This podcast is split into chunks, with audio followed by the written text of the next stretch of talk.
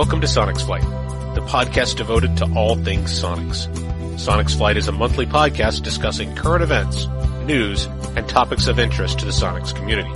We aim to entertain and educate builders and pilots of Sonex aircraft designs, inspiring them to complete and operate their aircraft safely and efficiently. Welcome to Sonex Flight. This is episode number 25, Alaska by Sonex. So we're going to talk to Waiex builder Jim Hickey uh, after completing his Alaska trip. This was a, a fairly epic trip. I know that gets used a lot, but I think this uh, this certainly qualifies. Uh, his trip was filled with some some really really interesting stories, some spectacular video that he captured, and I'm sure a few unpleasant surprises along the way that he'll tell us all about. So we'll hear about his trip. We'll hear about his thoughts on making a trip and planning, and uh, and what it's like to do something like that uh, in his Sonex. My name is Jeff Schultz, builder and pilot of Sonex 604 and Sonex 1374. Joining me first up is John Gillis. John flies his Jabiru powered Waiex from his air park home in Colorado. John's best known for his custom touches on his plane, like his tilt back canopy, his his famous speed cowl, very famous, I might add, and his uh, his popular toe brakes. So, John, uh, what are you up to lately? Actually, I'm pretty excited. I'm going to start my uh, glider soaring training Saturday. Oh, nice! To get my rating, and I'm also going to start towing for the uh, glider club. Nice. Are, are you going to try and uh, like bust it out quickly, or are you going to space it out over a couple of weeks or months, or how do you see this unfolding? Well, I had to join the club with a um, uh, what they call an equity membership. So I had to kind of put a little bit of money in to. Uh, it's like prepaying for your stuff, and so I'm going to try to hammer this out fairly quickly. My instructor says I need to go for my commercial rating because they need pilots to take people up on, uh, you know, discovery flights, and uh, so I need to get that. And since I'm already a pi- private pilot, it's pretty easy to get that. Okay, cool. So you're going to be uh, introducing new people to to soaring. That's pretty cool. Well, I hope to. We'll see how it goes. All right, good deal. So also with us is Gary Motley. Gary's a longtime pilot. He's a multiple airplane builder, a former CFI, and has thousands of hours of GA flying. So Gary, uh, we know your project is getting close, but what's the latest on it? Well, I'm still bleeding all over. You should look at my scalp. It's just just an utter mess. Once you start dealing with the high wing aircraft again, you kind of forget things are hanging over your head all the time and just walking into them.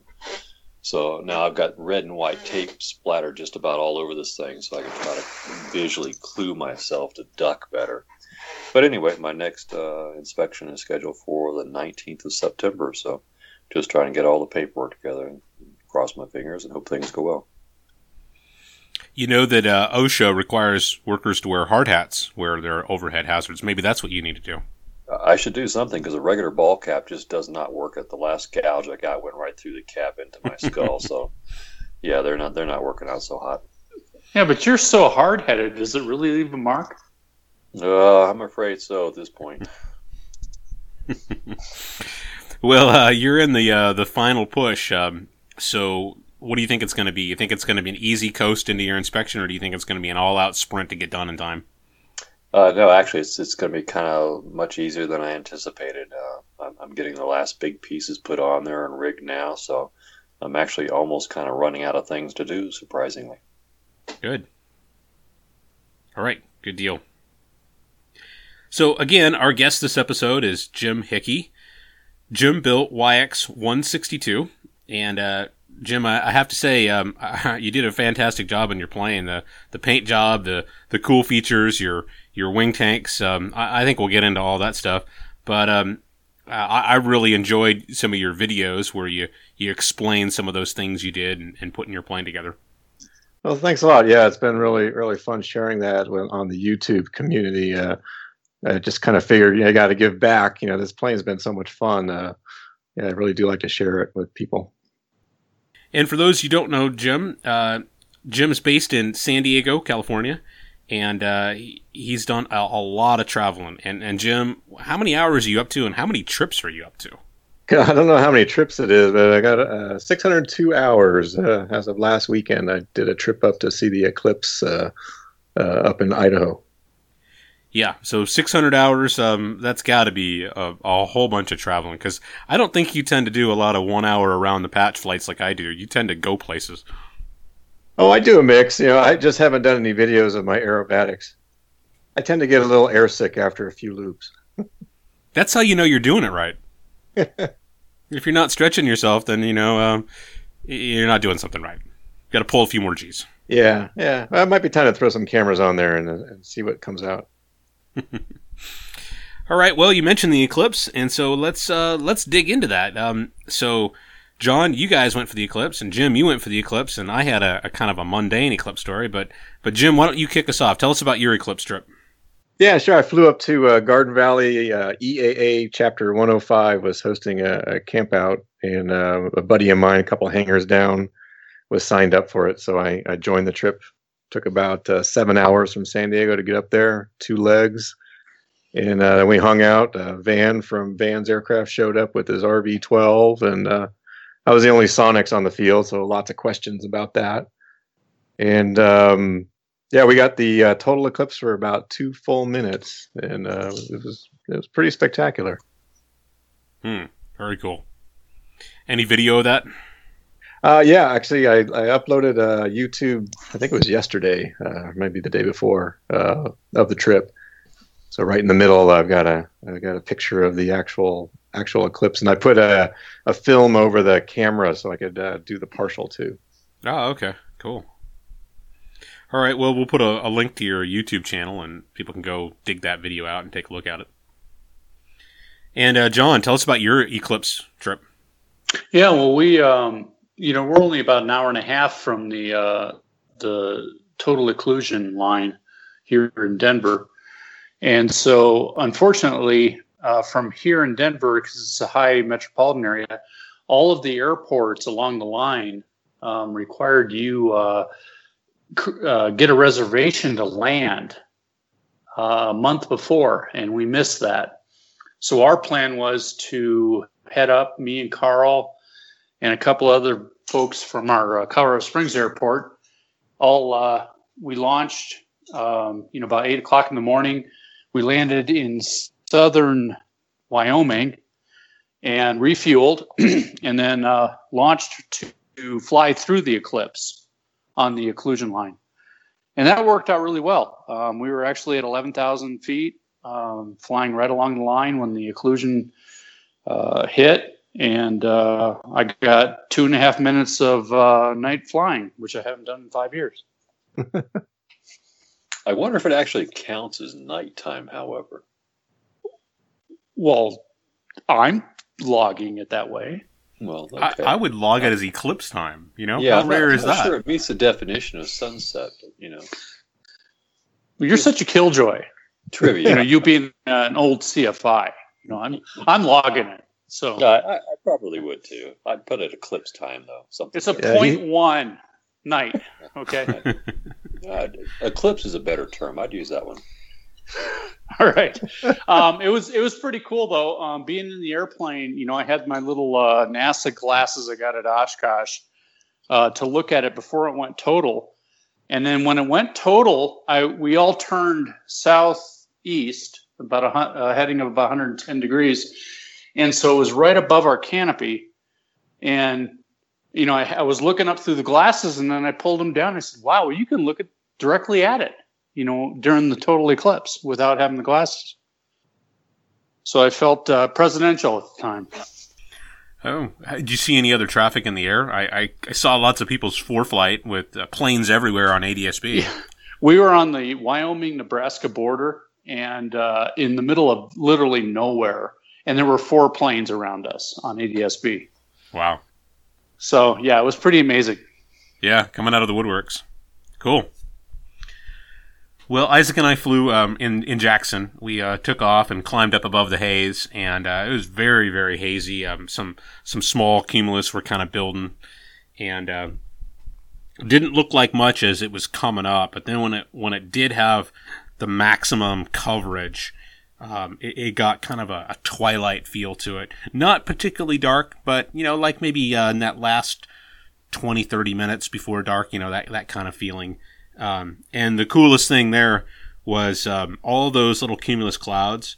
As soon as that happened, they just evaporated. I mean, just like in, in seconds, it seemed they were all gone. So it was oh, a field of puffy clouds growing, and then they were just gone. And it was kind of this eerie stillness in the sky. And then the eclipse passed. We, we got a good look at it. We kind of circled, watched it, you know, transit off the other side. And probably 10 minutes later, we decided to come on and land. And, uh, and about the time we were coming down, the clouds were starting to kind of come back and reform. so it was very cool. My uh, friends on the ground said that they, they felt a 20 degree temperature drop during the occlusion. I believe it. Yeah, I would say that's about right. We experienced the same thing. Some people were grabbing for jackets. Well, it was cool. I'm going to uh, make plans to catch the next one in another uh, 40 or 50 years. Now, seven more years through Houston, it should be rebuilt by then. yeah, that's right. All right. Well, uh, let's jump into uh, into hearing about your trip, Jim. So why don't you start this off by telling us about your your flying background, and then kind of wrap that up with your Sonex building experience, and, and kind of take us to the point where you're out and about in your Sonex. All right. Yeah. Prompt me along if I get off track here. I've been flying since uh, since I was at UCSD. Uh, they had a soaring club there, so I actually learned to fly sailplanes first, and then uh, I couldn't afford anything, so I flew hang gliders for a decade then I bought a sailplane and um, I sold the sailplane to build the Sonex. So I have a about a thousand hours total, and 600 of it's in the Sonex. So pretty much a low time pilot compared to a lot of guys, but uh, most of it's been for fun. All of it's been uh, you know general aviation or or uh, like I said, the hang gliding. The Sonex took about two and a half years to build, 1,300 hours. Um, you know, pretty easy build. You all been through it. You know, there's lots of little things to figure out, things that don't make sense from the plans or don't match up quite right, and you got to figure them out. But nothing too hard. And then the plane's just been a dream ever since. Um, yeah, we'll talk about a few of the things that went wrong uh, on the trip. So there, you know, there's some weaknesses to the design, but in general, you know, for the price, you know, when I'm flying with the other guys in the RVs and they're telling me how much they spend on their planes, I'm feeling like, well, I can buy a lot of gas for that extra money. Yeah, it's uh, two thirds of an RV for about a third of the price. Yeah, exactly. yeah, so the trip to Alaska, I, have been something I've been wanting to do for a long time. In fact, I planned it for the year before, but couldn't quite do it, and I had to take uh, took three weeks off from work, and uh, it took me about uh, six days to get up there. I spent an extra night in West Yellowstone, and uh, and I tried to hightail it back. Uh, it took me about five days to get back. And in the middle, my wife joined me. Uh, we we took a, a ten day tour in a, a motorhome. So you said three days up there? No, six days to get up six there. Six days. Okay. Yeah, six days up there, ten days on the ground, and five days back. Yeah. Yep. Okay. Yep. And, and, and what was the total sort of distance? You know, from San Diego to Alaska. What what does that work out to? Uh, let's see. That's about uh, the way I went about twenty five hundred miles. Ah, okay. I was uh, let's see, uh, Hobbs time was around. Actually, like looking at my log here, about 24 hours each way, slightly less on the way back. Mm-hmm. I did a calculation of my uh, air time, and uh-huh. you know the average speed ended up being right around 124 miles an hour. And I think Dynon's counting that. I don't know how it detects that you're in the air, but I think that's what it's doing. Yeah, it's got an algorithm that looks at your, um, you know, your altitude and all that, and looks for that change. Yeah. So, so yeah, it was, cool. It was a lot of flying and a lot of, uh, I won't say complicated airspace, but it was different up there in Canada. A lot of different mm-hmm. things you had to learn, and uh, you know, they they take uh, they, they take a different approach towards um, personal safety. You know, when you uh, file a flight plan up there, they open it for you at the time that you say you're going to take off. Whereas Whereas here, you got to open it yourself in the United States. So just subtle little differences like that, that ran into. And they require it all the time, don't they? Um, sort of yes and no. If, if you're taking off out of an airport that has a radio operator, you know they'll just open it for you if you haven't filed. Um, but there were a couple airports where there was no practical way to open one, so you know required or not, I didn't do it. yeah. Okay. So, so Jim, when you're um, when you're launching out of an airport with a radio operator, do you tell the operator what your destination is? Um, so yes, if if um, if they're going to open the flight plan for you, uh, turns out that I had pre-filed in all of those situations, so all I had to do is um, ask them to open it, and they and they did so. And the way that works with the radio operators, they call it a mandatory frequency, but they're not a tower, and so kind of took a little bit to get used to talking to somebody. It sounded like a tower, but they were not giving me permission to do anything. They were just kind of asking what I was doing, what what are your intentions, and then they would call out traffic. Was that in the AFD, or did you have to learn something new um, to do that? It's part yeah, I read everything. Yeah, I read everything I could on the Canadian system. I just I didn't quite pick up on that subtlety. I mean, I knew they had the mandatory frequencies, but I didn't quite understand that they had these uh, radio operators. Uh, I just thought it was you know you were talking to other pilots, but you know there's actually a there's a job there called radio operator, and yeah, that's what they do. They listen on the mandatory frequency. So that's that's like someone listening on the CTAF when you come into an uncontrolled airport. Yeah, yeah. Okay. Yeah, the difference is is that they're you know they're it's their job, so they're they're they're sitting there, uh, and and that's what they do. Yeah. And they have a, a really strong Canadian accent and um, and a real real pleasant people. Hey, you're right there. Yeah. Hey. so you're going up to Whitehorse, eh? Okay. See, John, you're ready to go. You fit right in. Well, I've been to Canada a few times, but not in the air. Yeah, it's a really neat country. So, g- give us uh, g- kind of frame the the trip. Tell us tell us what the highlights were. Talk, talk about your route. Just just kind of put it in some perspective of someone who's not looking directly at a map here. Yeah, well, I started off in in San Diego, and um, I headed up towards West Yellowstone. And uh, up there, West Yellowstone, they've got a campground off the end of the runway, or you know, off the tarmac there. Really nice wooded campground, and they've got bicycles and stuff. So I actually spent an extra day there. It was so nice, you know, rode into town. Um, and then, uh, you know, I had some radio trouble on the way up that I had to take care of. So I had to take my radio uh, uh, plugs apart and uh, re-insulate them. I, I, got some electrical tape and did that and got rid of uh, the scratchy sound that was happening because uh, I knew I was going to have to talk on the radio a lot. So then up in West Yellowstone, you know, that's a vacation in itself. Man, I could have just stayed there for a week. Uh, but I took off out of there uh, to Cut Bank, and um, and that's where I did my my first crossing. And so uh, you know, setting up all of the um, the flight plans that you have to do, and the contacting uh, the Canadian authorities. They have a system there called CANPASS. Um, you sign up for this thing, and they basically pre-clear you. So once they've kind of accepted you into the system, the deal is you you just call this one number, tell them where you're going to be, and um, then you show up there and the, the customs people will meet you. If they don't show up at the prescribed time you're free to go if you have this CANPASS thing. So it's, it's kind of a cool system. Did that happen to you or did they show up? Yeah on the way back uh, they did not show up. On the way up they did. So the way up was a, a more um, i don't know crowded airport lethbridge. And uh, yeah they, they both showed up. They you know they had their guns and their uniform and everything. And they asked a few pointed questions, but then they just kind of chatted. It was pretty, it was you know pretty low key. Jim, did you have to do any special placarding on your plane, like larger numbers or anything like that? So the larger numbers are if you go through the um, oh, I forget what they call it, the Air Defense Identification Zone, the ADIZ, and that's only off of the shore. So I went inland. I didn't have to get the numbers any bigger. But if I'd have gone uh, over the ocean, I would have had to get bigger numbers. I just didn't feel like flying over the ocean. I've got a friend that flew his RV up the route you did and then came back down through the uh, the coastal and had to put those numbers on. Yeah, yeah, they uh, they have you put these big numbers on. I I don't know what I would have done. I guess I'd have to tape something on. Yeah, he did it with uh, I think just electrical tape, just giant numbers just stuck on his plane. Yeah, the only other thing I had to do was get a, uh, a customs um, sticker from the U.S. Customs. So I was I wasn't too happy that I had to add a sticker to my plane, but actually now it looks kind of cool. For a nominal Oh, yeah? fee, I suppose, Oh yeah, it's a nominal fee. which was oh god, I don't know. That was a while ago. It, it was nominal. I'm, I'm thinking it was ten or fifteen bucks.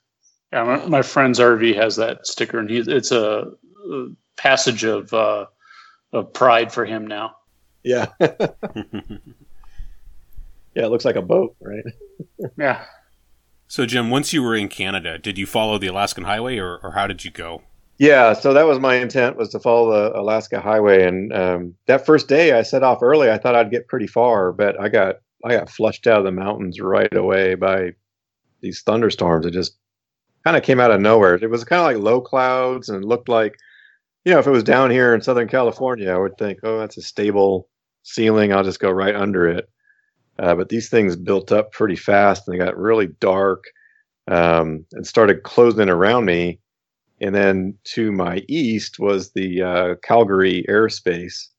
So uh, I was getting a little squeezed. I, I just called the Calgary Center, and and they handed me off to uh, uh, I think it was Spring Springbank uh, outside of Calgary. I landed there and got a hotel. So I felt I felt pretty dejected that first that first night. Like I was all set to go, and uh, kind of got shut down by the th- thunderstorms. Now everybody was speaking the Queen's language, correct? Oh yes, absolutely. So, how many days, uh, you know, following the highway through Canada?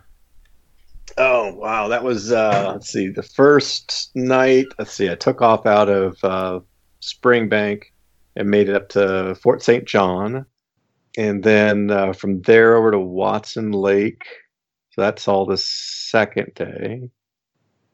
And from Watson Lake into Whitehorse, and I kind of got shut down for a while. Um, so I kind of hung out in Whitehorse um, after that for a while. On on the way to uh, Watson Lake, I bypassed Fort Saint Nel or Fort Nelson, and so the Alaska Highway does this kind of little dog. I don't know what you call it, a dog ear, and I cut across the dog ear. I'll tell you what, there was nothing out there. It was nothing but trees and unlandable glacier lakes with no shores. You know. You probably thought, uh, now, now I understand why the uh, the road went that way because there's nothing here. There's nothing. I mean, you would have been dead from mosquitoes before anyone could get to you. Well, that's that's a good point. If you did, did they require you to carry any kind of a uh, self protection, a handgun, or or something to protect you from bears? In that case, Yeah, there there was a, a whole list of equipment. Uh, it mostly centered on food. Um, as I recall, it was uh, food enough for ten days, um, and I had all of that. Uh, you had to have fishing gear. Um, oh, I can't remember everything, but it's easy to find online. Um, but mostly it was it was survival type gear. Um, you know, enough calories for the number of people on the airplane, that sort of thing. And then I carried a spot tracker with me, which is really nice because it, it had uh, satellite connectivity the whole time I was on the trip.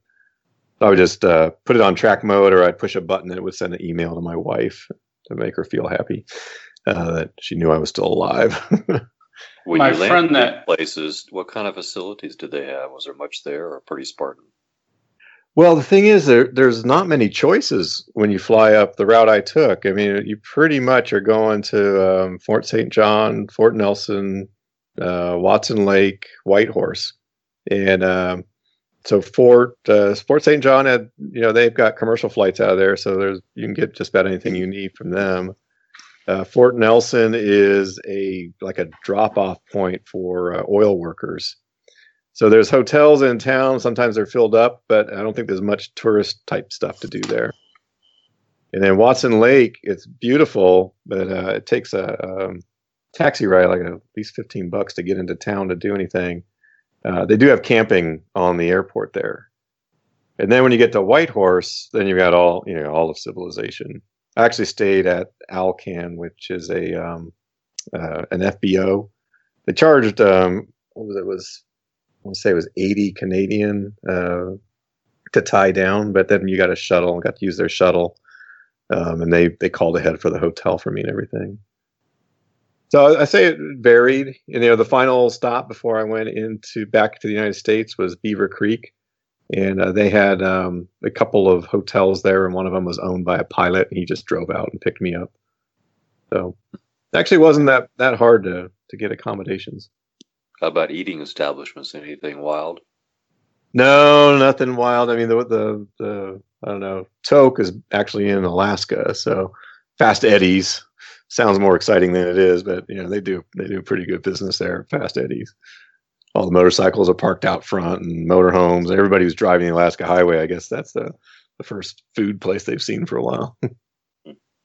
so you, uh, you, you finished up the uh, the Canadian portion, and then uh, tell us about the Alaska portion. Oh yeah, so out of um, out of Whitehorse, I took off on my first day to try and cross the border, and um, yeah, it was a little blustery, uh, but the the clouds kept getting lower and lower, and um, so I kept getting lower and lower.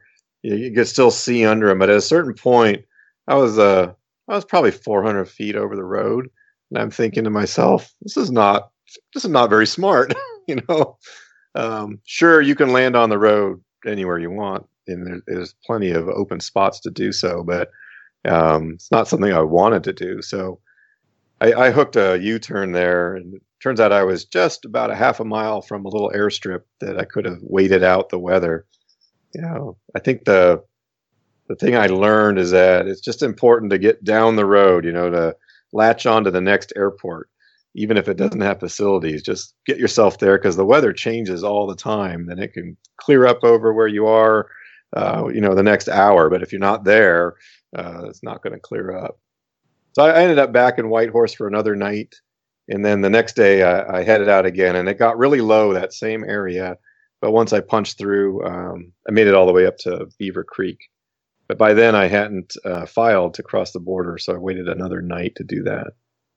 And um, yeah, so interesting uh, story about the uh, customs, the U.S. customs folks.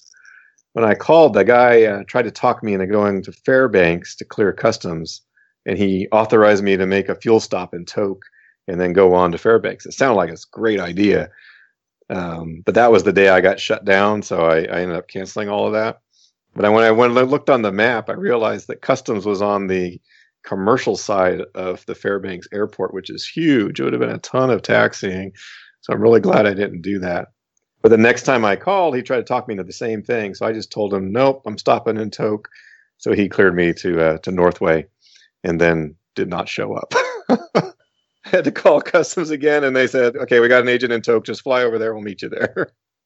Yeah, I've, I've heard it's very challenging to get from the Canadian side into Alaska because normally you, you land right across the border and then you call someone and have to wait an indeterminate amount of time with no fuel. There's no fuel there to refuel. Yeah, so the place where you clear is Northway. It has no fuel, but you call ahead. You you you've established a time to meet. It's just that they didn't. He didn't write it down in the log. Uh, what I figured out. I ended up talking to a supervisor, and she kind of said, "Hey, we've been having a lot of trouble with people crossing the border here, and we're just trying to get to the bottom of it." I didn't say anything. Like, I think I know where your problem is. but uh, yeah, once I got a hold of her, she said, "Yeah, just fly on over to Tok. That's where they have the fuel." And uh, sure enough, there was a customs agent there. Yeah, he pretty much Did was you? like, "Show me your medical, you know, show me your pilot's license," and that was about it. Well, I know you have uh, the extended wing tanks, but if, for someone who doesn't have that, would that be a real challenge? To yeah, uh, it could be. To... Could be. What I would um, say though is there's there's places to land, and so what you could do without getting all fancy is you could carry some extra fuel with you you know, land at, at one of these gravel strips that doesn't have fuel and just uh, refill out of the cans. It does require, you know, reserving some space and carrying gas in the cockpit, but it uh, it could be done. All right, Jim. So, tell us about some of the the more interesting sights you saw when you were out and about. Oh wow, flying up through Canada! I mean, you just you just can't believe the the Rockies, the Canadian Rockies. It's just just hundreds of miles of these snow snow capped peaks. It just it, and you look deep into them, you know, you get that parallax shift from flying along. You just can't believe how far they go and how much mountains there are. I mean, nobody could name them all. It was it was just spectacular scenery. Um, and then, of course, uh, once I got into Alaska, the thing that I really wanted to do was was go down to Denali and uh, fly around the mountain. And I was lucky enough that uh, I was able to get over the cloud deck and get some really nice uh, video of that. Yeah, so so tell us tell us a little bit about that that Denali trip and and just kind of how you did it and what you did and how you did your video and all that. I want to hear about that specifically. Yeah, well, I, I got to Fairbanks uh, after crossing the border, and they've got a nice campground there. And uh, basically, what I did was um, it was the next day. Uh, had all my cameras charged up, and then I flew down to Talkeetna, which is um, it's kind of a famous little area. It's a sort of a hippie town with uh, mountain climbers hanging out, and they they jump on these bush planes and uh, fly out to the glacier, and they start their climb from there. So from that airport, I refueled, uh, hooked all the cameras up, got them all running, made, made sure everything was going, and I took off out of uh, out of Talkeetna, uh, and then headed up um, you know, towards the mountain. And it's um, you know they have the glaciers come out and their ice flows at the end, so kind of a muddy, icy looking thing. And as you get further and further up, they turn more into the into the glaciers. Um, the hardest thing really was was getting up high enough because you know as, as, you get higher and higher with a normally aspirated engine it just gets harder and harder to climb so it, it took a long time to get up high enough to go over to denali so you know i circled another peak that was um, kind of to the i don't know to the west southwest of it uh, to gain altitude basically. What altitude were you trying to get to? Um, well i ended up getting to 15.5 the cloud deck looked like it was around 15 um, and I just I couldn't get much higher than that, and so I circled, you know, I circled Denali at fifteen five with a cloud deck under me, uh, thinking to myself the whole time, I'm I'm glad I have this Dynon system with the uh, with the 3D terrain representation. if I ever had to glide through that cloud deck. yeah, would have showed you right what which ridge you were going to hit. Yeah, that's right. So you were about five thousand people of the summit then. Yeah, yeah, exactly. Um, That's got to be pretty damn impressive. Yeah, that, that is a big mountain, and, and you know, like I said, everything's just so beautiful there. I did not see any hikers. I thought, you know, I thought when I flew around, I'd at least catch a glimpse of some people climbing the mountain, but uh, either they were too small or my eyes aren't good enough. Uh, but just beautiful scenery. Now you were staring at your Dynon. and you weren't really looking at the mountain.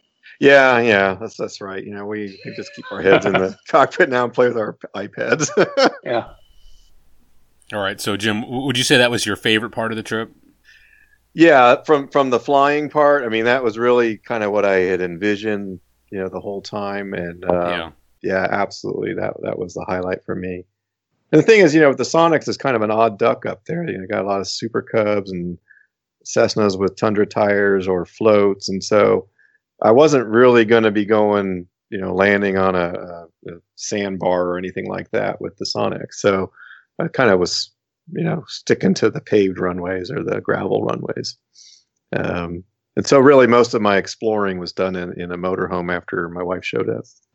All right. Well, let's shift gears and let's talk about uh, challenges that you encountered.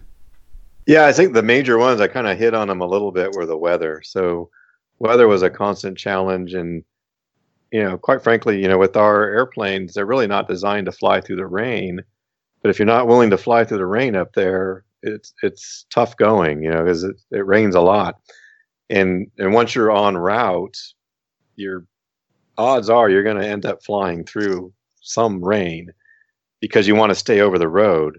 So when I fly to Oshkosh and there are little rain cells, that's easy to fly around them. But flying up the Alaska Highway, uh, if there's a rain cell, it's pretty much fly through it or land on the road. And so, you know, when you fly through the rain in the in the Sonex, I don't know if anyone's successfully waterproofed one, but mine leaks right through that front bow, and that's right over the instruments. So I would either put a um, you know a towel up there or my jacket or something to, to keep the rain off of the off of the instruments we we've talked about that. Um, on, on, any long trip, you got to have your uh, your your leak towel just ready to go. well, I know my my old prop, uh, my Sensenich, uh, when I flew to Oshkosh, even if I went through a little bit of rain, it would start to erode, you know, the leading edge a little bit, get down to the primer. But I have this new Prince prop, and it it held up really well. The only damage it took was from uh, landing on gravel strips. I have a little bit of pitting, really minor on the very tips. Hmm. Um, so weather was the main thing. I think um, you know that was where I realized some of the limitations of flying. You know, light sport up there is, um, you know, you definitely need to be able to fly through some rain, unless you're gonna, or you'll end up waiting a long time for clear weather. Right. Well, I have a few things here I wanted to ask you about. Yeah. So, what about just um, the, the the the monotony of, of these long legs? Did you have that as a challenge, or did you keep your legs short enough that you didn't get bored while flying? Yeah, I never really got bored. Um, you know, I've certainly experienced that cross country in the United States, you know, across the Midwest. Um, uh, but but on this trip, everything was brand new and, and you know exciting and you know all this beautiful scenery. So I really didn't end up any uh, legs where I felt bored till the way home. Um, and the way home, I I did something you know sort of on the edge of, of good pilotage. I, I flew for 15 hours total. I was awake for 20 hours. I was uh, 15 hours of Hobbs time. And so at every stop, I would go through and do my self evaluation. You know, am I fit for flight? You know, et cetera. But on that very last leg, oh my God, my my butt hurt, my legs hurt. Uh, I don't know if it was monotonous, but it, it was it was not comfortable. that last uh, three hours. That's about double what I what I can typically do. So Yeah. that's a long stretch. Jim, do you have autopilot? I do have autopilot, and that that helps a lot because you can Okay. you know, put that on and then deal with things or eat a little snack or uh, you know double. Yeah, I can't imagine flight doing a 15 hour if you're hand flying the thing the entire time. But Oh yeah, yeah, that would be. I know you're a tough man, so Yeah, right. Well, I'll tell you what. I, I met a tough man in in Alaska. Um, I don't know if this is a good time to tell you the story of my landing gear uh, uh, breakdown. well, let's let's push that off just for just a second. sure. Um, so okay, so we hit weather and boredom. Uh, what about navigating? Was navigating a challenge, or was it easy? Because and if it was easy, why was it easy? Yeah, so I ended up buying all the charts um, from was it um, Nav? What do they call themselves up there? They've got a name for their uh, air traffic uh, folks. Nav Canada, Yeah, something like that. the thing that we're we're trying to avoid down here. You know, the the Right. private uh, organization, right? But anyway, I bought all those charts and got them on my ForeFlight, but uh, they they wouldn't uh, show up on the Dynon. That that wasn't really a, a big deal. I just had to do my navigation via ForeFlight, and of course I had a backup uh, backup iPad. I, I was probably over prepared. I had my phone, uh, two iPads, and the Dynon for uh, for navigating. And ForeFlight worked well then, huh?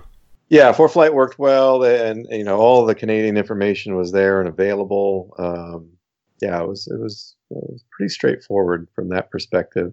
Yeah, once I realized stick to the highway no matter what, um, then it got even easier because you know really you're just following the highway to the next uh, to the next airport. Right.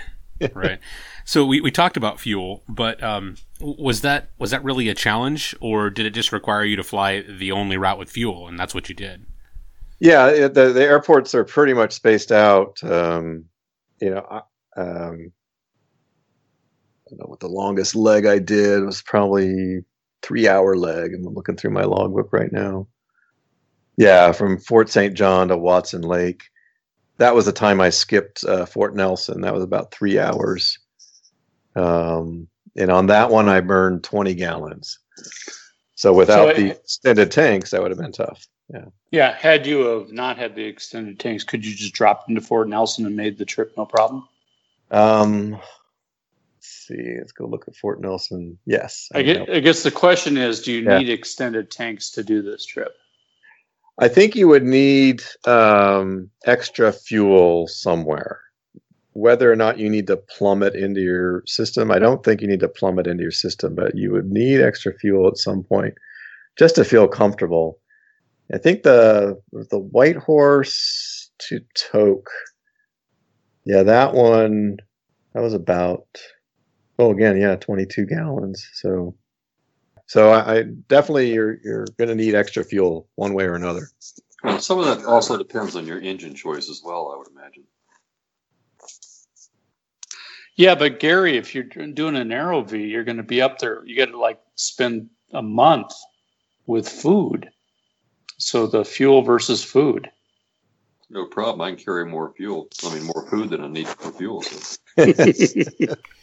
So, Jim, I've heard about people like stopping and landing at a gravel strip and then walking to the gas station and carrying some cans back. Did did you see any place where that would have been convenient, or is that is that just the really hard way to do it?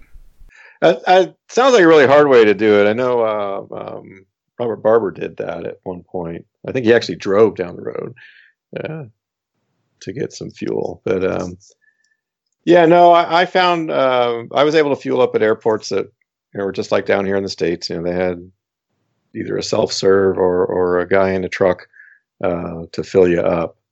Um, and of course, I burn 100 low lead. I haven't done the auto gas stuff yet, so I needed the the aviation fuel at any rate. Okay, so you weren't looking for gas stations anyway. So no, no. Yeah. Okay. Well, um, the last thing on my list is um, is packing the airplane. How how did you pack it so that you had room for all your stuff? That seems like that'd be a, a fairly good challenge. Yeah. So I've I've done some modifications to my plane uh, for to hold camping gear. Uh, one of the things I've done is um, I have a, uh, a far aft station that I created out of uh, cargo netting behind the normal um, baggage area. So I basically I put a cargo net over the um, top of the, the, fuselage, you know, so that stuff won't fall in, and I can put my sleeping bag there. So I have that programmed into my weight and balance uh, thing. So that gets a big bulky thing out of the way. And then my baggage area, I made a hard sided baggage area with um, pieces of aluminum. And uh, that can fit a lot of uh, stuff, can cram in there pretty well. And then I, I use the front floor. I take my um, canopy cover, um, which comes in a bag, and I, I stuff that up there. And then I put my heavy tools in the top of that bag so it's far away from the rudder pedals and then there's only the fluffy back part of the bag that could possibly touch the rudder pedals. And I, I've tested it. Even if I push it up against the rudder pedals, you can still push into the canopy cover. So I feel pretty safe with that setup there. And that tips the weight forward, which is really nice. You know, with mm-hmm. the weight and balance on this Sonex can go can go aft if you're not careful. I've used that area too, but I've also used the torque tube for the flaps to, to loosely secure things to make sure they didn't shift while I was in flight. Yeah, that, that, I, I, thought of that too, but I went for the simple. hmm. Okay, so so in the end, you found ways to carry all your stuff. You didn't have to leave anything at home, huh? Yeah, and the the thing is, is that I took way too much stuff. So at, at the end of the day, you know, after reading everything and being worried about mosquitoes and bears and all that stuff, I, I think I really overpacked. And so, you know, when I do it again, I'm going to bring a lot less stuff. Uh, so, so specifically, what are you going to leave at home? Well, I brought like all my extra tools. I have a um, a, a bicycle tool bag, and as I've been working on my plane, I've filled it slowly over time with every tool that I've ever used on the actual plane while I'm doing maintenance and so this uh, I can roll it up. I don't know if you if you ever use one of these things that uh, bicyclists use. Um, they don't carry it on their bike, mind you. It's for the sag wagon, but mm-hmm. um, it's very heavy. and so, uh, yeah, on the flight home, I actually sent that home with my wife on the airline, and I have a small toolkit which just has like a screwdriver and a pair of pliers, um, and that's what I ended up having to repair the landing gear with. So yeah, some of the the excess stuff that that I could pick up, I would definitely not carry, and certainly heavy things. What about like clothing? Did you did you bring the wrong clothing or too much clothing? Um, no, I I think I had the clothing down pretty well. You know, uh, you know, jacket, raincoat. I had rain pants, gloves, and and then lightweight uh, hiking stuff. Um, so that that actually worked out pretty well. I ended up buying some T-shirts along the way. Um, so yeah, clothing wasn't too big of an issue. Um, it was kind of the survival gear that I sort of overdid. Like I had an extension cord and a battery charger, and that stuff's just really heavy and starts to add up. Mm. Um, and really, there's enough people flying the Alaska Highway and and the airports have enough uh, infrastructure, um, you know, you really can get some help if you Right. need it. Okay, so on the other end of that spectrum, was there anything that you really, really wish you had that you left at home? Oh, that's a great question. No, I think I was so overpacked. I think I had I had everything I needed and more. So, oh, you know what? So, uh, I did forget to bring the paper maps. So I, I did have a backup for the for the uh, iPad uh, that I left at home. So that's really the only thing I forgot that I couldn't easily get a new uh, copy of. Okay, well, I mean, with your all your other navigation gear, you really didn't need it. You just would have liked to have had it, huh? Yeah, it, would- it would have been just a nice backup to know something without a battery. You know. Mm-hmm. Right. Hey, Jim, did for your uh, all your electronic stuff, did did you carry like a uh, separate charger? You know, a battery pack that would charge your iPads and phones, or do you just rely on uh, going to a hotel and recharging? Yeah, I uh, kind of overpacked in that area too, but it worked out. Um, I added USB chargers to the airplane, so I have four USB ports in the airplane now. So while I'm flying these long legs, I could keep everything charged. And then I have um, a solar uh, charger. It's a 40 watt panel that unfolds, and it'll it'll recharge the uh, iPhone in about an hour, hour and a half and the iPad in two or three hours. And then, of course, the normal assortment of chargers for the hotels. Yeah. So the solar charger is that a uh, uh, is that something that you're going to bring next time, or are you going to leave that home? No, that's that's one of the things I'm going to keep. Um, Okay. That's relatively lightweight um, and super convenient. Yeah. In fact, I have people coming up to me at the Eclipse camp out. Can I plug into your solar cell? yeah. All right. Well, cool. Uh, so so tell us about your mechanical breakdown. Yeah, so um, I don't know if you were aware that I had a brake tab failure a while ago. I'd written about it in the Sonex Foundation newsletter. Mm-hmm. But uh, I had the I had the shaking landing gear that uh, a certain number of folks get, and uh, you know I kind of attributed it to my initial hard landing on my first flight, uh, hogging out that hole. And indeed, when I finally took everything apart, you know that hole had the holes in the axle assembly had gotten bigger, um, and so I was getting this shake, and the shake eventually broke the uh, brake tab. And you know I realized I really need to take care of all this, right? And uh, so I got a local welder to weld on some collars for the bolts and uh, some uh, thicker plates for the brake attachment. And uh, what happened on the trip is that the um, and that system worked great, right? But on the trip, in fact, in Watson Lake during a takeoff roll, my landing gear bolt gave out. The the upper bolts or the lower bolts? The lower bolt, which I'd never heard of before. But now remember, I've just welded on these collars to that uh, assembly, making that incredibly strong. right. So now all of that force would, of course, be transferred to the bolt. So I don't know when it happened. I, I have my suspicions. I have uh in my video. I have a a crosswind landing I did where I landed on one wheel, and that's the wheel that let loose. That's the only thing I could really come up with. But uh, how it happened was at Watson Lake. I'm on my takeoff roll. Um, I was probably 20 to 30 uh, miles per hour on the takeoff roll, and it started heading left towards the uh, the ditch on the side of the runway. And there was no weird wind or anything, and I had full right rudder. So I, I pulled the power back, and I'm still heading left. Normally, when I pull the power back, if it's a crosswind situation, it'll go right. Uh, then when I pulled the brake on, then all sorts of crazy noises happened, uh, scraping sounds, and I did a ground loop to the right, and uh, I was just completely confused. I had no idea what was happening. Uh, shut down, called the uh, the uh, radio operators there at Watson Lake. They shut down the airport. Uh, but when I got out, the right front, the right axle assembly had rotated around such that I was basically sliding around on the side of the wheel pants. So uh, yeah, that was pretty exciting. So so okay. So we, we you're on the wheel pant. So obviously that was uh, probably at least tore up a little bit. Oh But yeah, did you did you catch the wing or did you damage the fuselage or the prop?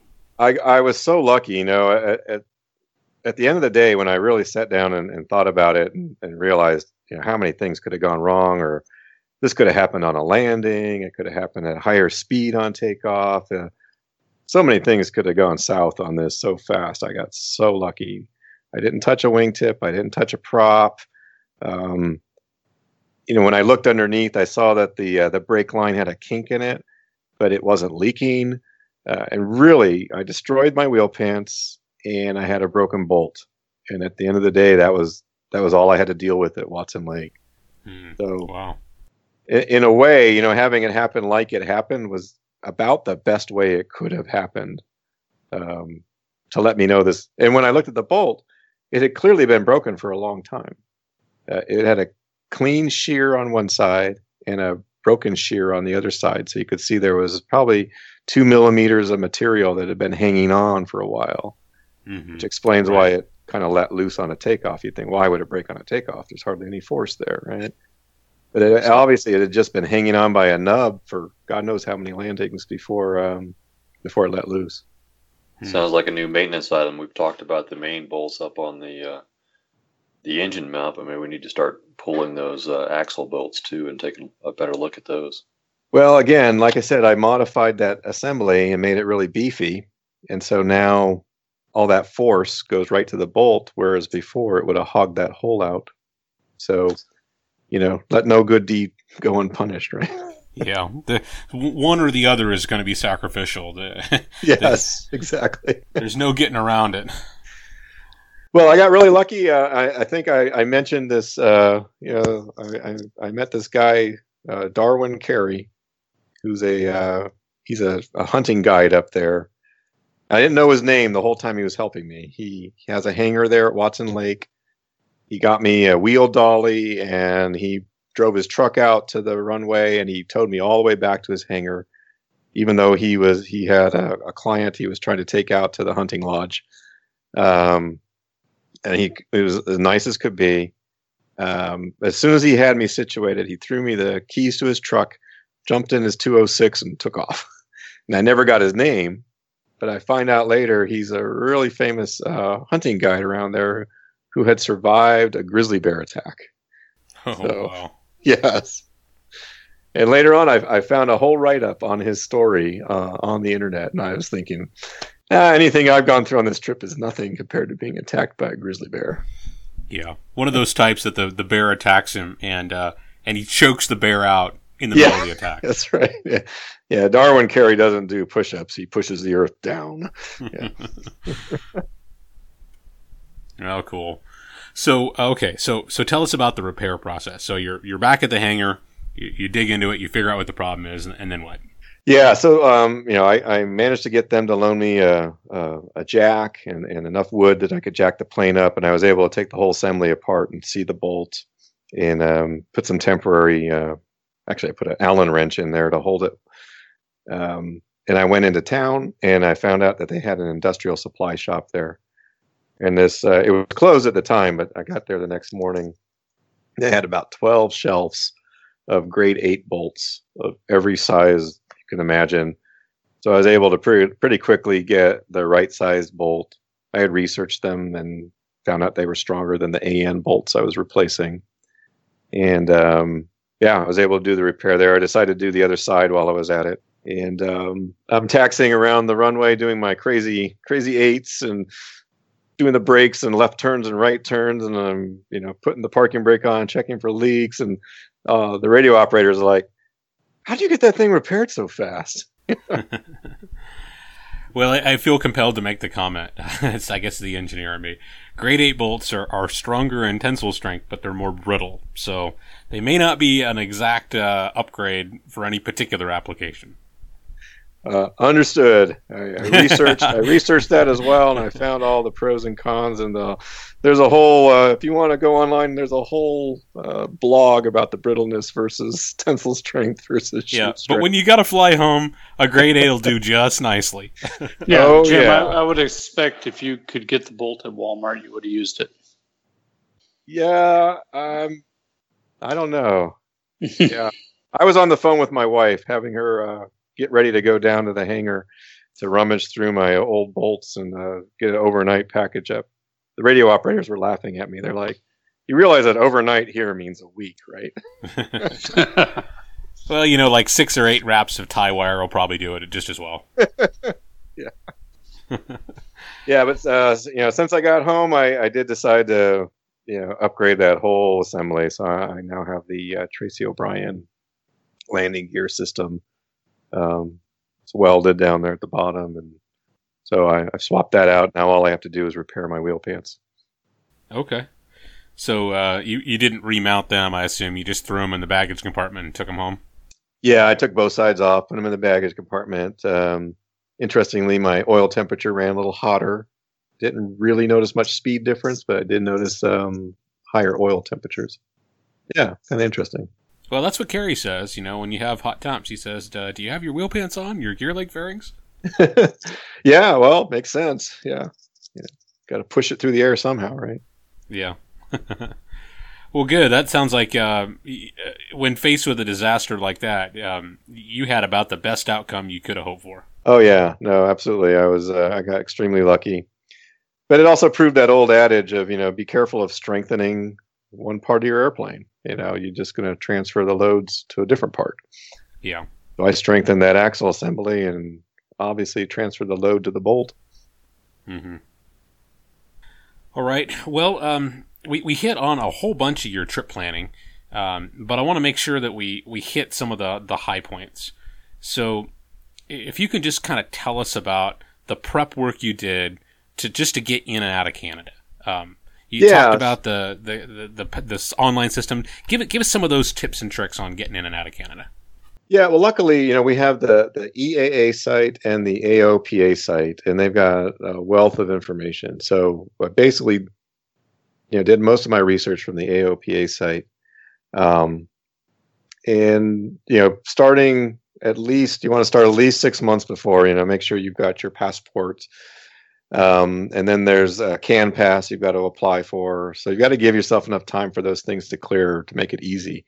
Um, then there's the custom sticker um, then there's uh, if you go on the EAA site, there's an experimental amateur built uh, letter of understanding between the Canadian um, I don't know aviation authorities and the FAA, and so the Canadians will accept uh, an experimental amateur uh, built aircraft in their country. Um, and but there's a little letter you're supposed to carry with you, so you've got to find that. Uh, the uh, U.S. Customs, uh, they're all over the medical. They wanted to see my license and my medical. That was, they knew they had to look at it. I don't think they knew what they were looking at, mind you, but um, definitely they wanted to see that stuff. Nobody so actually. Dr- if yeah. it was drawn with a crayon, they probably would have accepted it, huh? Uh, yeah. who knows? Because he was asking, well, how good are these things usually? How long are they usually good for? You know. So they really had no idea about general aviation. Yeah but but they knew they were supposed to ask for it. Jim, a sport pilot could not do this trip. I don't believe so, um, and I don't think you can do it with the new um, the new medical, the new non-medical medical. Basically, so you need a class three medical to get through it. Yeah. Least. Yeah. Okay. Now, mind you, that the Canadians didn't really check. It was the uh, it was the U.S. Customs who checked. So. Yeah, I've always had more trouble with the U.S. side than I had on the international side. The other thing I did was I went ahead and I got the radio license. Uh, Canadian Canada still requires it. You know, they didn't they didn't actually ask, but it's one of those things. If I didn't have it, I'm sure they would have. Um, and I got my insurance papers together. Um, and then there's two things. Uh, so CANPASS and uh, EAPIS EAPIS is the U.S. Customs website, and you get an account there. And then before you cross, either way, you um, you fill out paperwork on their website um, describing when you're going to cross the border and who's on your plane and what time you're going to cross. And then you're supposed to wait till you get an email back from them and then you call U.S. Customs and arrange for a time to meet if you're coming into the United States. If you're going into Canada, you call CANPASS and tell them what time you're going to arrive at the airport. So it's not too bad. Big problem I ran into was that the U.S. Customs website for EAPIS didn't work well with my um, Safari browser. there was a required field that got covered up. So something to, to check before you go. Well, and it's not like Safari is a very common browser, so why would it work, right? Yeah, it's not like on every iPad out there. Right, yeah. yeah. Okay. Well, when when you think about the the planning process in general, um, what are your lessons learned that you think are worth sharing with anybody who might be considering this?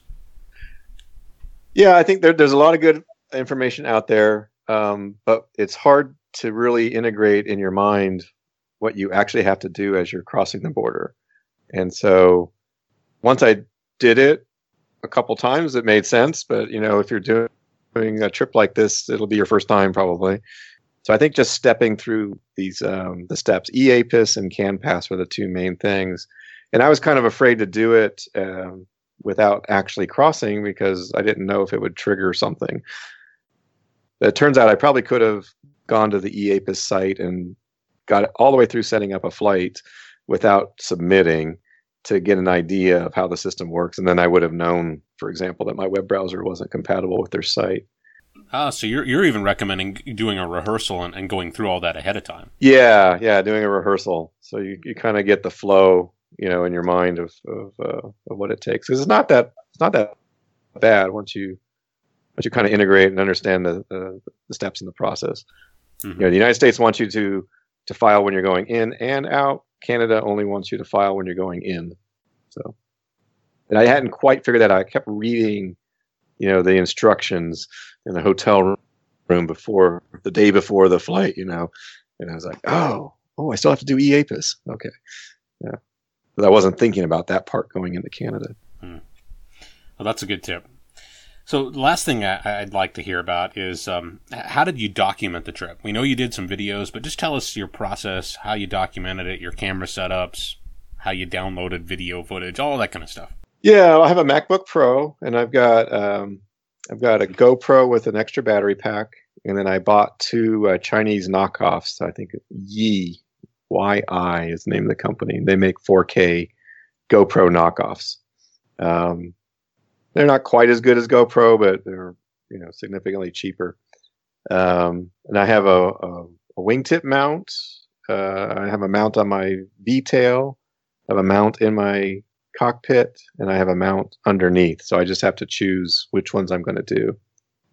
And then I have a handheld 4K camera um, that takes really nice pictures. And I, as I'm flying and I see things, I'll usually try and zoom in on them or um, and then I'll take a picture of my uh, EFIS so I can remember where I was when I was taking that particular you know video footage.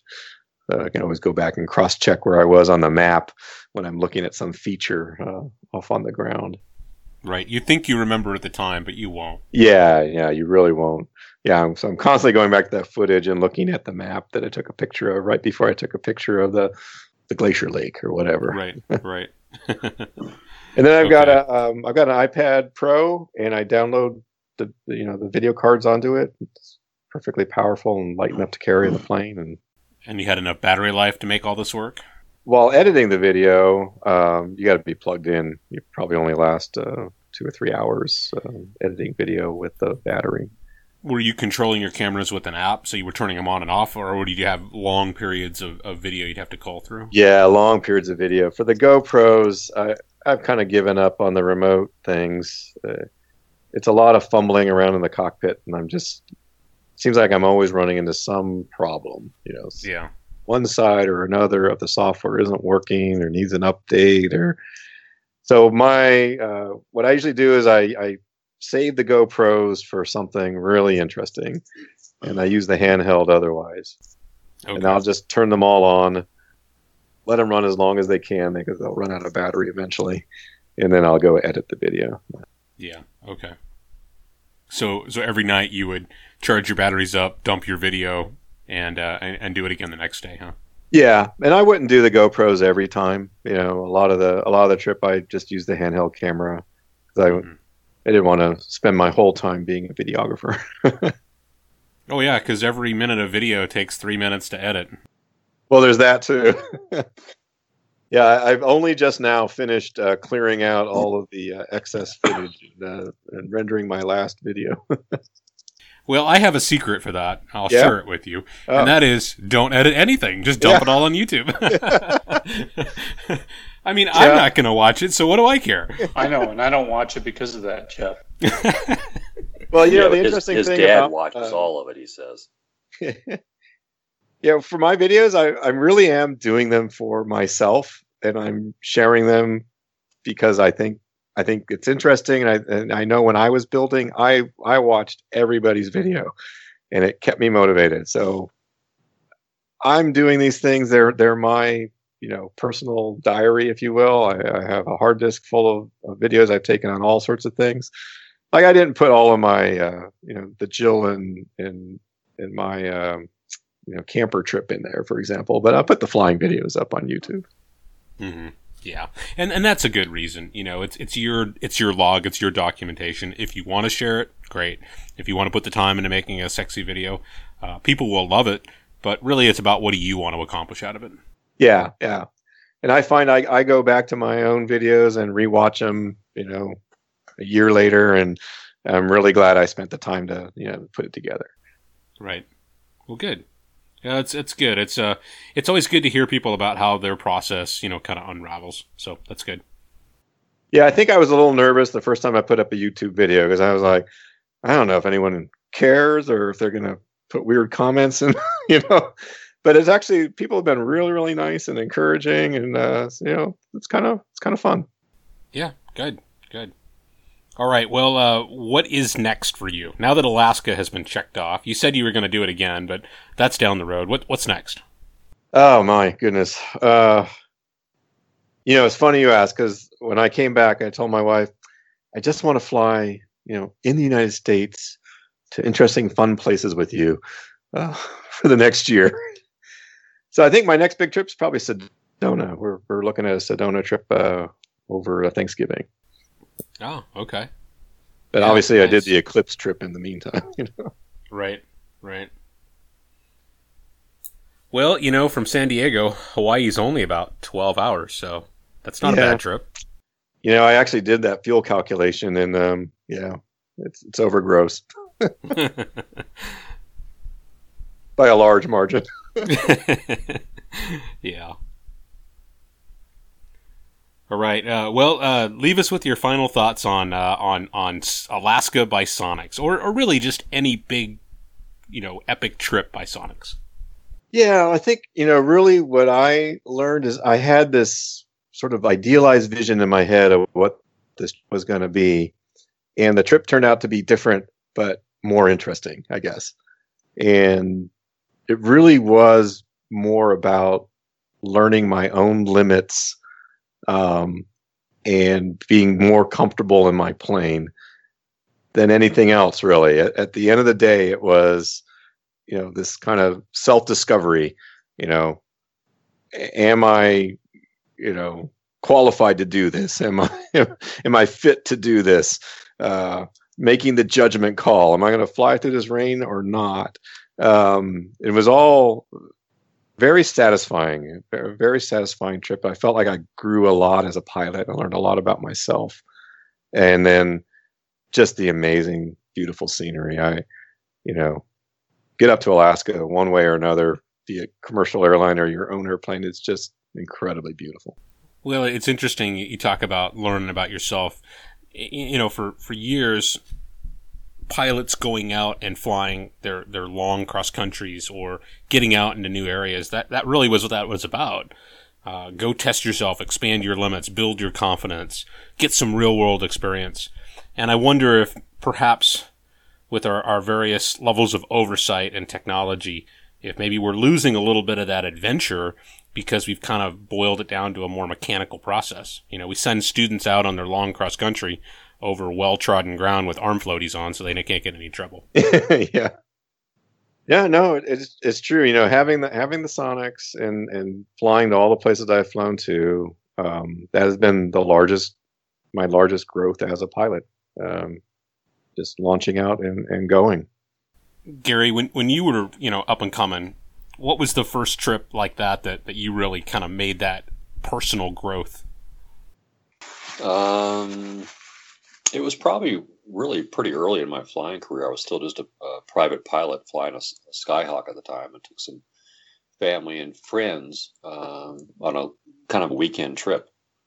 And you know, you had the same kind of thing and problems, weather problems that Jim was talking about. You know, all of a sudden, you run into weather, and now you're kind of grounded. You know, what are you going to do next? Is making that decision. You got to say, well, you know, guys, I know that that cloud layer is only a, you know a thousand feet above us. It's only a few hundred feet thick, but we're kind of stuck. So it's just learning, you know, where to make the real right decisions. And it's always tough. I mean, we always have a tendency to want to stretch sometimes, but doing that kind of stuff is great. You know, you know, we talk about these gigantic trips like Alaska, which are wonderful, and I've also been planning that as well, as well as maybe even some international trips. But what I got to point really doing to really boost my confidence and problem solving skills is even in your own home state, just start visiting every airport that's in the state. So many of those are just you know local day trips, half day trips, uh, but you can cover a lot of airports, and, and you know you kind of build your psyche and mental process on how you attack the plan of flight planning and actually flying the plane. So you can do a lot locally as well if you just get out and just just do it. Well, and it's about building your reservoir of, of capability. And uh, once you have an experience, you know that that becomes part of you. And now the next experience builds on the previous one. Sure, but like I said, you can do it even locally without having to go, you know, thousands and thousands of miles. Yeah, and quite frankly, the the long trip is just a series of short trips. Absolutely. All right, John. Uh, what's what's your what's your long trip coming up? Uh, next long trip is to Reclaw, which will be uh, East Texas. It's only about a six-hour flight, um, you know, around Dallas. Uh, we've done it before. It's a very fun trip, but you know, now we're, we're I've gotten. you guys have said it's a, a series of short hops, and that's true. You just got to be comfortable with dropping into an airport you never landed at. Um, you know, figuring out the traffic pattern, uh, just handling, you know, things you're not, you know, it's not your your normal airport you're landing at, but they're all about the same, and you, you just get your comfort zone up. Yeah, they're all different view perspectives. So just get out and just do airport hopping in your own state if you need to. Absolutely. Uh, one of my goals is to uh, land at every airport in Colorado, just because it'd be kind of cool. Sure. Well, when we talked to Kip, uh, that that was exactly what he talked about. That was that was part of the attraction. Just get out and go someplace new, and to the point where he didn't even care where he was going as long as it was someplace new. Yeah, I mean, landing at Limon to go get a frosty at the the um, the Wendy's. Well, we've done that about half a dozen times, and okay, that's okay, but that's not fun anymore. I'd rather go to the Wendy's in Lamar or uh, Garden City, Kansas. I'll, I'll tell you one of the things on my bucket list is Telluride. That's such a high airport. I've been scared off of it for a while. Oh, it's, it's I've done Telluride. It is it is yeah. worth it, um, but you got to bring your bring your uh, big thick wallet with you. well, Jim, thanks for running through the story. Uh, pretty interesting stuff. Um, hopefully, this will inspire some people to get out and about and uh, and tackle some of these things that are on their on their to do list. I know that for me, uh, I tend to be a, a one or two hour flyer, and uh, I've had to kind of force myself to stretch my legs a little bit and, and, get out and go a little further. So, and I'm enjoying it. I just, uh, I, I, don't know. I guess maybe I have ADD. Uh, after a while, I start to get bored. I, I thought you just needed to carry a bigger lunch bag with you, Jeff. Well, I don't like to talk about that, but that is a big factor in my planning. Okay, is, uh, where can I get another burger? you know, Jeff, the the key is you just have to load up your iPhone with Sonex Flight podcast and pipe it through your audio system. Hey, that's what I do. and if I could get a, an internet connection, I could rewatch all my YouTube videos, and I'm, I'm good for Hawaii at that. No, there you go. You have you have autopilot, so you can do that. I don't have to hand fly. Well, yeah, I, I don't have autopilot yet, but maybe someday. Maybe All someday right. soon. All right, Jim. Good deal. Um, thanks again. Uh, if you get so inclined to come out to Reclaw, come out and hang out with us for a, a day or two. Um, it's it, maybe it's a bit of a haul for you, but uh, it'll be worth it. We'll save you a spot. It's That definitely good. nothing, probably something you've never done before. Well, let's let me say thank you to uh, to you guys for putting this podcast on. It's a really great service for the Sonex community, and uh, all of us love it. We love listening to these things. Well, keep spreading the words. Let a lot of people know. We keep running across people that never heard of us before. Lucky souls. That's right. And Gary, you got to get that plane in the air because I want to go flying. It's coming. It's coming. I can smell the fuel already.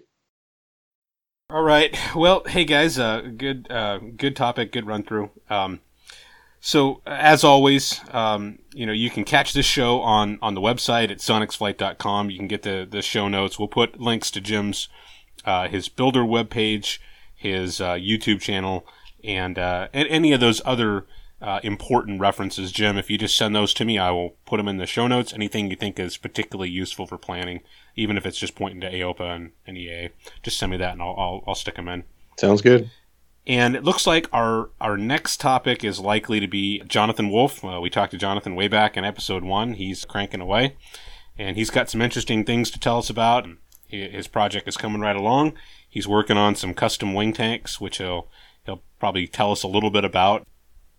He had to to uh, replace his leading edge skins, so he went through the vacuum bagging method to bend those skins, and so uh, I asked him just to kind of run us through that process. He said it actually worked really well and was easier than he thought. I thought, well, that sounds pretty good. So we'll hear about his update and vacuum bending your leading edge skins. And we have a whole ton more topics. It'll be a great fall, and we'll keep cranking these out. So for the rest of you guys, um, get out there and fly. Uh, Jim, I know you will. Good talking to you again, and we'll see you down the road. All right. See you around, guys. All right. Talk to you later. The views and opinions expressed on the Sonex Flight podcast are those of the hosts and guests alone, and do not necessarily reflect the views of any individual, company, or organization mentioned on this program. Nothing presented on this podcast should be construed to be the official position or recommendation of anyone not directly associated with Sonex Flight. Anything that sounds like advice should be carefully considered before being implemented. Remember, you are the pilot in command.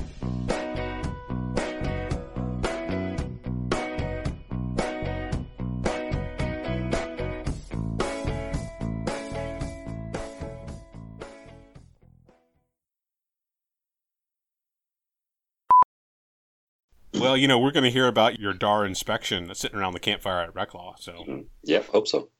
I hope you're you're coming down with Carl. I assume. I'm going to try to hitch a ride with one of you guys. Well, you won't ride with me because you're too fat, but uh, Carl Oh, might yeah. have the 175 or the the Nanchang running. I've dropped 12 pounds this last month alone, buddy. I just don't want to sit in the airplane with you that long.